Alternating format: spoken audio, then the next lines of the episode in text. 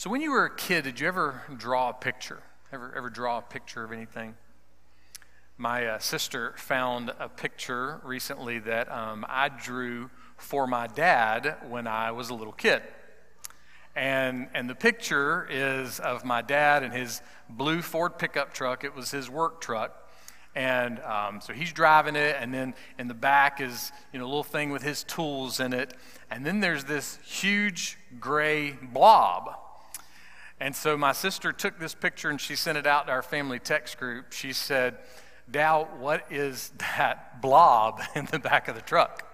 She said, Is that an animal? And did daddy tote animals around? Well, he did not tote animals around in his truck. It was a company truck. We were lucky if he ever let us get in the truck. So there definitely were no animals in that truck. But that big gray blob is an animal. It was our little gray cat, Zach. That was our, our little cat, was the big gray blob. Now, that picture was an image that reflected what I saw in my dad. But everything in that picture is not correct. It's not all true. My dad's truck and my dad driving the truck, the tools, that's all that's all right. But Zach the cat was never in my dad's truck. You know, sometimes in, in life, the same thing happens, right? We're, we're looking at an image, we're looking at a picture, we're looking at a situation, and we say, something's, something's off here, so, something's not right. These, these two things don't go together. We continue our series, Fresh Air, where we are looking at the concept of the words that are up in the air. And not just the general words that are in the air, but the words that we are putting in the air. The words that you are saying, the words that I'm saying in our homes and at work and at school and in traffic and in line at the DMV. The, the words that we're filling the air up with. And we're going to be looking in the Bible at the book of James. And James is going to help us to see that the words we use are drawing a picture that we're creating an image, we're communicating something with our words. And there are times, James is going to point out, that our picture isn't right. There, there's something off. That, that the words we are drawing with, the image that we are creating with our words, something's not right. Something's off. So, what kind of images are we creating? What kind of words are we using and what kind of pictures are we drawing with our words? And does it matter? Well, let's see if we can find out. We're going to be looking at James chapter 3, verse 9. Our message today is two words. Two words. And we'll be looking at verse 9. Listen as James begins. With it, we bless our Lord and Father. So, what's the, the it here? Well, the it is the tongue. The tongue is a, a muscular system in our mouth. It, it strikes the roof of the mouth or strikes the teeth and, and helps us form words. So we could say, in a sense, that our tongue draws our words. It's the, the one thing that helps us form our words. And James says that one of the things that a Christian does when it's draw and a Christian is drawing with our tongue is, is we are blessing God with our words. If you've ever been to a funeral, you have possibly heard someone give a, a eulogy. It's where someone stands up and, and speaks well of the person that died. Well, the word that James uses here in the original language is the word where we get our word eulogy. So the word bless is, is where we get our word eulogy. And so, this blessing here, this eulogy, is, is us speaking well of God. It's us using our words. Part of what it means to be a Christian is we use our words to speak well of God, to bless God, to praise God. But unlike a, a funeral eulogy, God is not dead. So when we speak well of God, when we praise God, when we bless God, we are blessing the one true living God. He's not a statue. He's not a philosophy. He's not an idea. He's not a great leader from years gone by that is now dead. We bless and praise and speak well of a living God, the living God. In Psalm 42, verse 2, it says this As the deer pants for the water brooks, so my soul pants for you, God. My soul thirsts for God, for the living God. See, the psalmist had experienced everything in life. The psalmist had experienced all the entertainment, all the athletic events, all the religions and, and philosophies, all the government and the, the world leaders. The psalmist had experienced almost everything in the world, and he had come to realize that none of those things would ever satisfy his soul. He discovered that it wasn't going to be an idol or an idea or a political party or a Friday night party that was going to satisfy his soul. Everything was temporary. If there was going to be something that got to the core of his existence, it was going to have to be something that was a living reality. And there's only one ultimate, true, eternal, sovereign everlasting living reality. And that living reality is the one true living God. Now, many would say, well, there's lots of gods, and there's, and there's lots of realities. I came across an interesting quote the other day, bit of, bit of sarcasm, and the quote went like this Man descended from apes, therefore we must love one another. that math just doesn't work, right? Man descended from apes, therefore, we, we must love one another. The, math doesn't work. There, there has to be some kind of original truth behind the concept of love. There has to be some original truth that's perfectly pure, that's perfectly right, that's perfectly just an original truth that, that directs us to understand that there is some kind of moral standard, a truth that feeds this standard, so that we will understand why we exist, why life is such an incredible gift, and why we all know there are things that are right and things that are wrong. There has to be some type of original truth to, to give us some sense of purpose because if it was just a big bang, and then nature took its course, and, and the, the, the strong survived and evolved and improved, then how in the world would there ever be a moment where we go, yeah, maybe we shouldn't eat other people? See, if there's not some original truth that creates something that is pure and perfect and just, then how do we know what is right? How could we possibly know the difference between love and aggression? Well, we as, as Christians, we, we graciously and boldly proclaim there is an original truth. And the original truth that has established the standard and standards that are above all other standards, that original truth, that reality is the living God the one true living God. Listen, there are many religions, there's many philosophies that, that practice some very, very good things and do some very good things. But when it comes to the ultimate salvation of the soul, when it comes to the ultimate satisfaction of the soul, there can only be one ultimate reality. There can only be one pure perfect, just, eternal, sovereign, everlasting, eternal, merciful reality. Present, living reality. And that reality is Yahweh, the Most High God.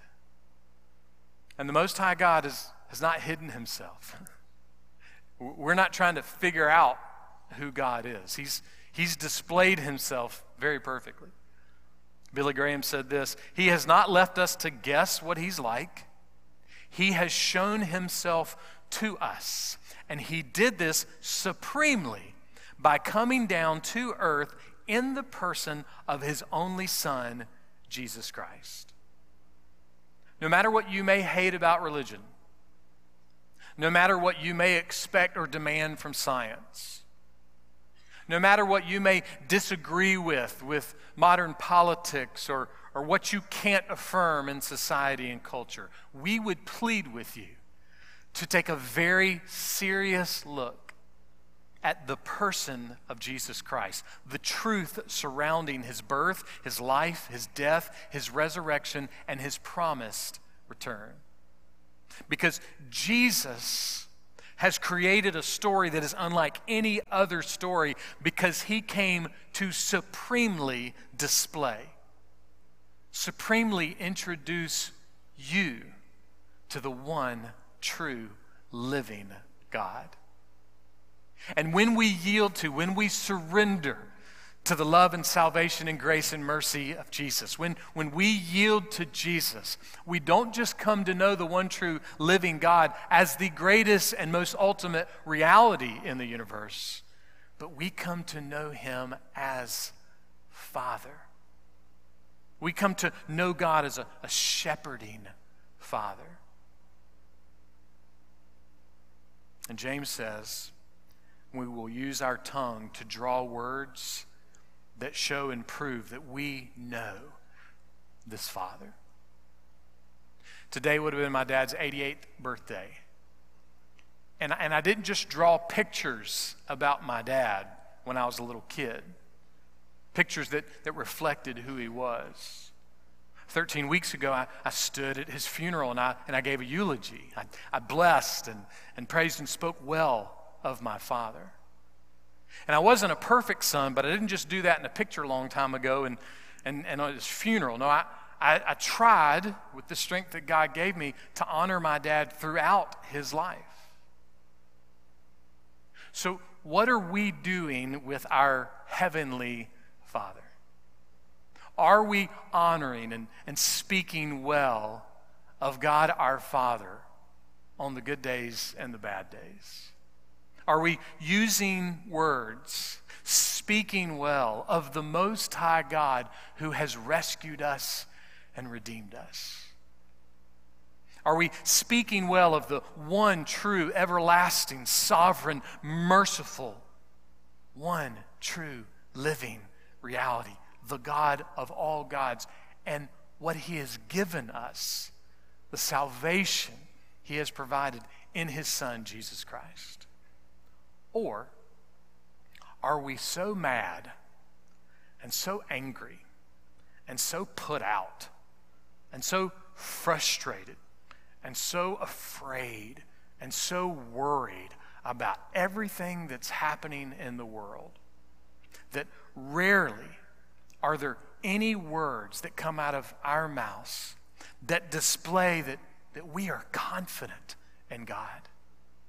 That reflect that God is alive, that, that He's a living God? Or are we so arrogant and prideful that we spend all of our times talking about what's going on with us, with our problems, with our difficulties, the way we want things to be done? that rarely are there any words that come out of our mouths that voice that we are confident in our God. We're so obsessed with, with all the things that we want, the way we want things to be, that we, we never speak words about God's ways. His ways that are, are perfect, His love that is perfect, His power that is perfect and that he will reign because he reigns now. He will reign forever and ever and ever. What kind of words are we drawing? What kind of words are people hearing around us? As followers of Jesus Christ, we need to be people that bless and praise and speak well of our Lord and speak well of our Father, the living God. Because He rules the world with truth and grace and makes the nations prove the glories of his righteousness and the fact that Jesus will get his prize. Do people hear words from our mouth about the confidence we have in our God? Or is it just about how we are undone with everything happening in the country?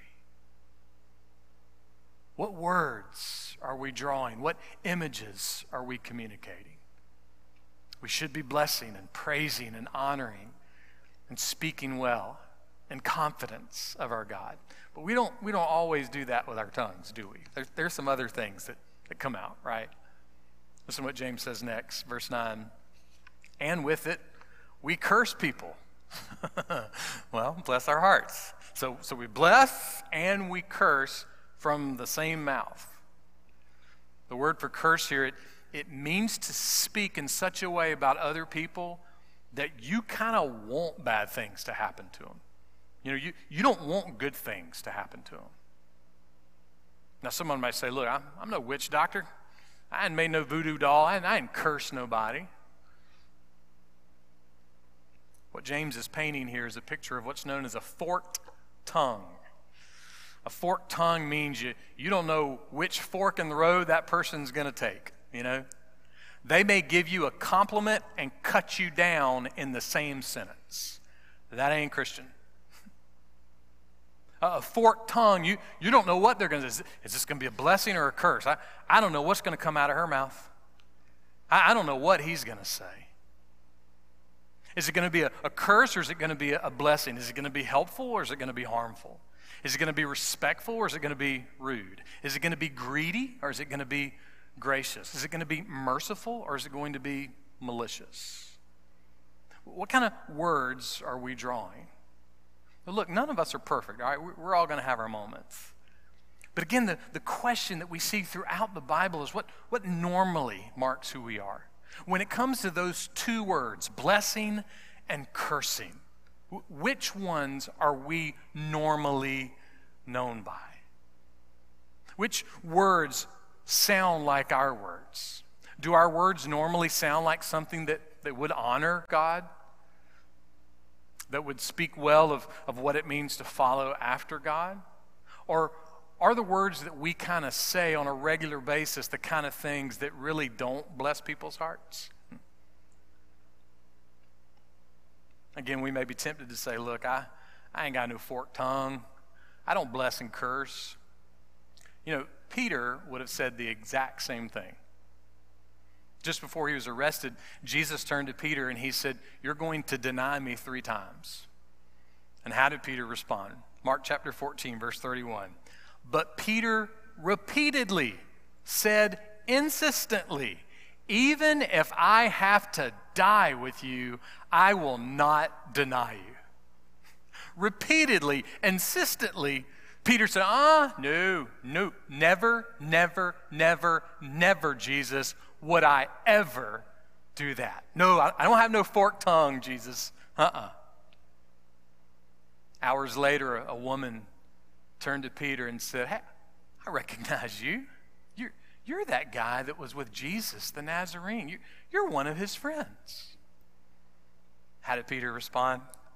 Mark 14, 68.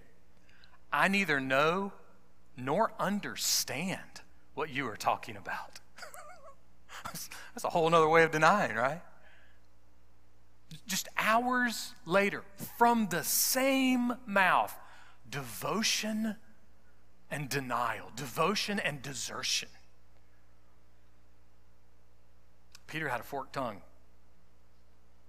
In his classic work, Pilgrim's Progress, John Bunyan described a, a character that he called talkative like this He was a saint abroad and a devil at home. Oh man, everybody loves old Dow, but good night if you saw him at home, you know? See, the, the picture that we have is that sadly, many of us, all over the world, there, there are professing Christians today. They are singing songs about the grace and mercy and love and forgiveness of God, but they will barely be able to get out of the service before they'll be saying, Did you see what she was wearing? Did, did you hear what he said? I don't like that song we sang. You know, the preacher didn't even speak to me. See, we, we can't wait to serve us with our tongues. not, not to bless God. We are always tempted to serve ourselves. King David said this, Psalm 64 Hide me from the secret discussion of evildoers, the, the bullies behind the scenes. Hide me from the secret discussion of evildoers, from the restlessness of the workers of injustice, verse 3, who have sharpened their tongues like a sword. They ain't drawing pictures of daddy. They're, they're using their words to zing people, to criticize, to, to hurt, to complain. They're, they're not using it to bless and, and praise. John Wesley told a story one time of a, a woman that came up to him and, and said, Reverend Wesley, I, I think my talent from God is to speak my mind. To which Wesley replied, I don't think God would mind if you buried that talent. See, we think speaking our mind, and I'll say this more than any other culture in the world, we as Americans think this. We think speaking our mind is something glorious. But speaking our mind might make us a tool of the devil. We don't want to be a tool of the devil. we don't want to have tongues that are sharpened for the wrong reasons. None of us are perfect. We're all going to struggle. We'll all have our moments. We'll all have that argument with our spouse or our kids or, or with somebody at work or in traffic. We, we'll have our moments. But more often than not, as believers and followers of Jesus, we really do need to be the kind of people that say, I don't want a forked tongue. I don't want to give a compliment and a criticism in the same sentence. I, I, I want to be affirming as much as possible. I want to be as positive as I possibly can, not for my glory, but for the glory of God.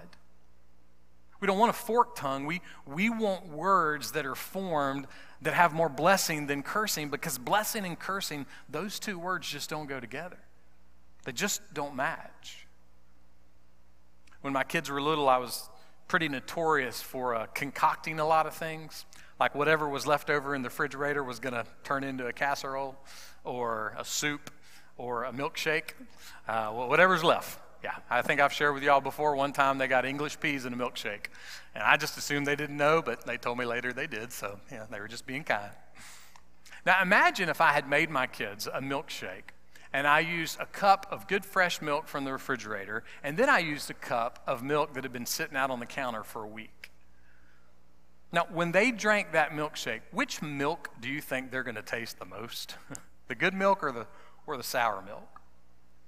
Or what if I give you a glass of water and it's half full of Italian spring water? Oh man, just the, the best. And the other half is water that I got from the surf at Myrtle Beach. Which water do you think you're going to taste the most of? The, the, the really nice spring water or, or the salt water? We may be able to fool people at church and work, at home, school, and wherever else we go, but, but if we are blessing God and we are cursing others with the same tongue, which one do you think God's going to hear the most? Which one do you think God's going to believe the most? And why does it matter? Why does it matter what kind of words we use? Look what James says next. And with it, we curse people who have been made in the likeness of God. I have been made in the likeness of God. You have been made in the likeness of God. That person in your family that's driving you up the wall right now, they've been made in the likeness of God. That politician that you despise, they've been made in the likeness of God. We've been made in the likeness of God. The, the likeness of God is another way of saying being made in the image of God. So, what does it mean that we've been made in the image of God? Well, why did I draw that picture of my dad? Well, I drew that picture because I was trying to reflect something about my dad. That, that picture was a, a drawing that I made that tried to reflect something about what I saw in my dad. Being made in the image of God is, is similar, but, but a little different. John Piper says it's almost like a, like a mirror, like we are a mirror. And, and the mirror, we, we've been placed at a little bit of an angle. And the glory of God is to shine down on the mirror, and then it bounces off that mirror and it reflects around us so, so that people can see the glory of God even in our lives. But the first man and the first woman in the beginning, they listened to the temptation of the enemy who told them, ah, you know what? You look better than God. God's image isn't as good as your image. And you know what? They, they believed him. And they flipped that mirror over so they could see themselves. And that means on the backside of the mirror, there's, there's no glory being reflected. They're just, they're just looking at them. And, and we're no different. We, we followed their example.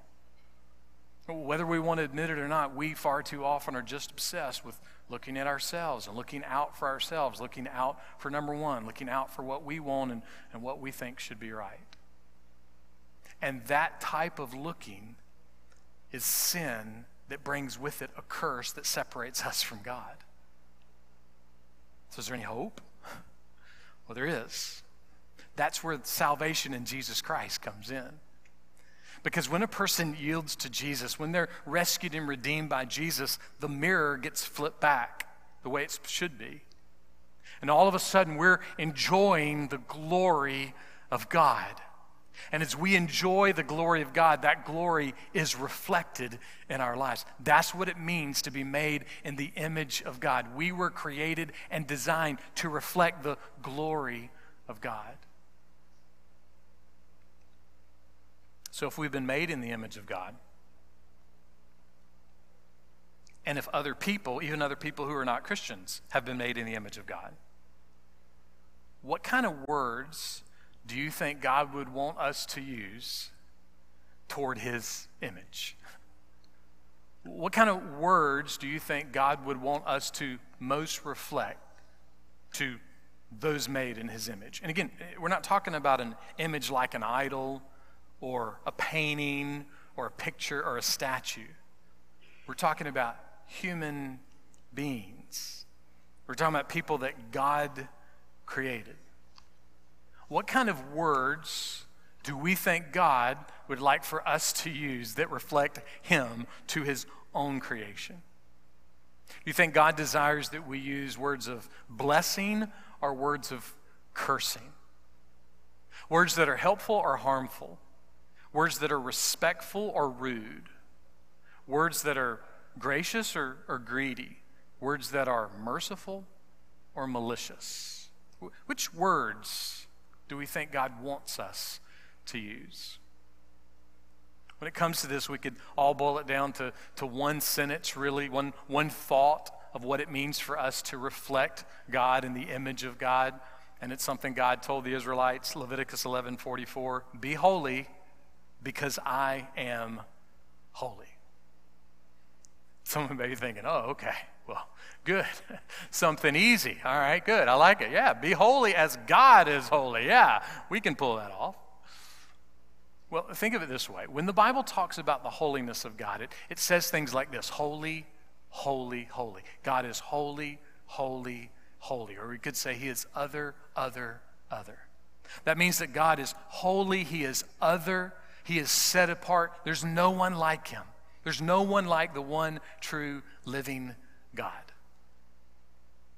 And we have been called to be holy like him. In other words, we're supposed to be set apart.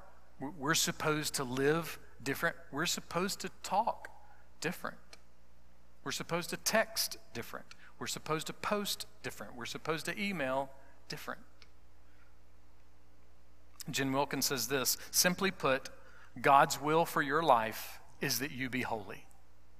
That you live a life of set apartness, that by the power of the Holy Spirit you strive for utter purity of character. She goes on. Every admonition contained in all of Scripture can be reduced to this every warning, every law, every encouragement bows to this overarching purpose Every story of every figure in every corner of every book of the Bible is chanting this call Be holy, for he is holy. What's God's will for your life? To be holy. You're trying to figure out what job to take, who to marry, what car to buy, how to invest. Be holy. Be holy as God is holy. What does that mean, Dal? Come on, man. So I'm supposed to go sit in my investment broker and say, "Hey, I want to be holy. Let's let's figure out where to put this money." What, is it, what does that mean to be holy? That's the call of all of Scripture to a follower of God be holy. So, so what does it look like in the nitty gritty? What does it look like in the nitty gritty to be set apart? I'm so glad Jesus made this so simple Jesus said it that this way. If you, if you want to be holy, what you need to do is you need to love the one true living God with all of your heart and all of your mind and all of your strength and all of your soul and love your neighbor in the same way you love yourself. That's, that's the bare bones of the pursuit of holiness, in a sense. That to be set apart, to be holy like God is holy, is to love God first and most, and to love others in the same way that you love yourself. That's one of the quickest paths to holiness. Remember that quote from earlier? Man descended from apes, therefore we must love one another. I mean, uh, that math, it, it just doesn't work. It doesn't. But think of this man was created in the image of the one true living God. And because of that image, the very fiber of our existence is wrapped up in that image. Because we've been created in the image of God. Therefore, we should love our neighbor in the same way that we love ourselves. Now, we may fight against that, but in the deepest part of our soul, we know that math, it works. You cannot believe in God, but in the deepest part of your soul, because you were created with this, you know that math works. That it is the Creator God that becomes the original truth and the ultimate present reality that we need the most. So, what image are we creating with our words? What, do, what are we drawing with our tongues? Well, what kind of pictures are we drawing in our lives?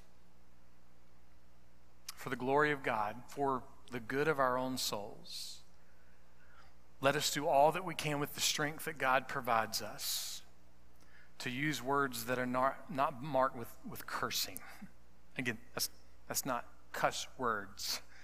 That is speaking in a way that is harmful and rude and greedy and malicious toward others.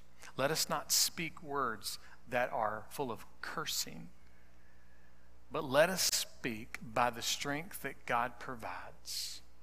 Let us use words so that the people around us can really feel like we truly have blessed their hearts.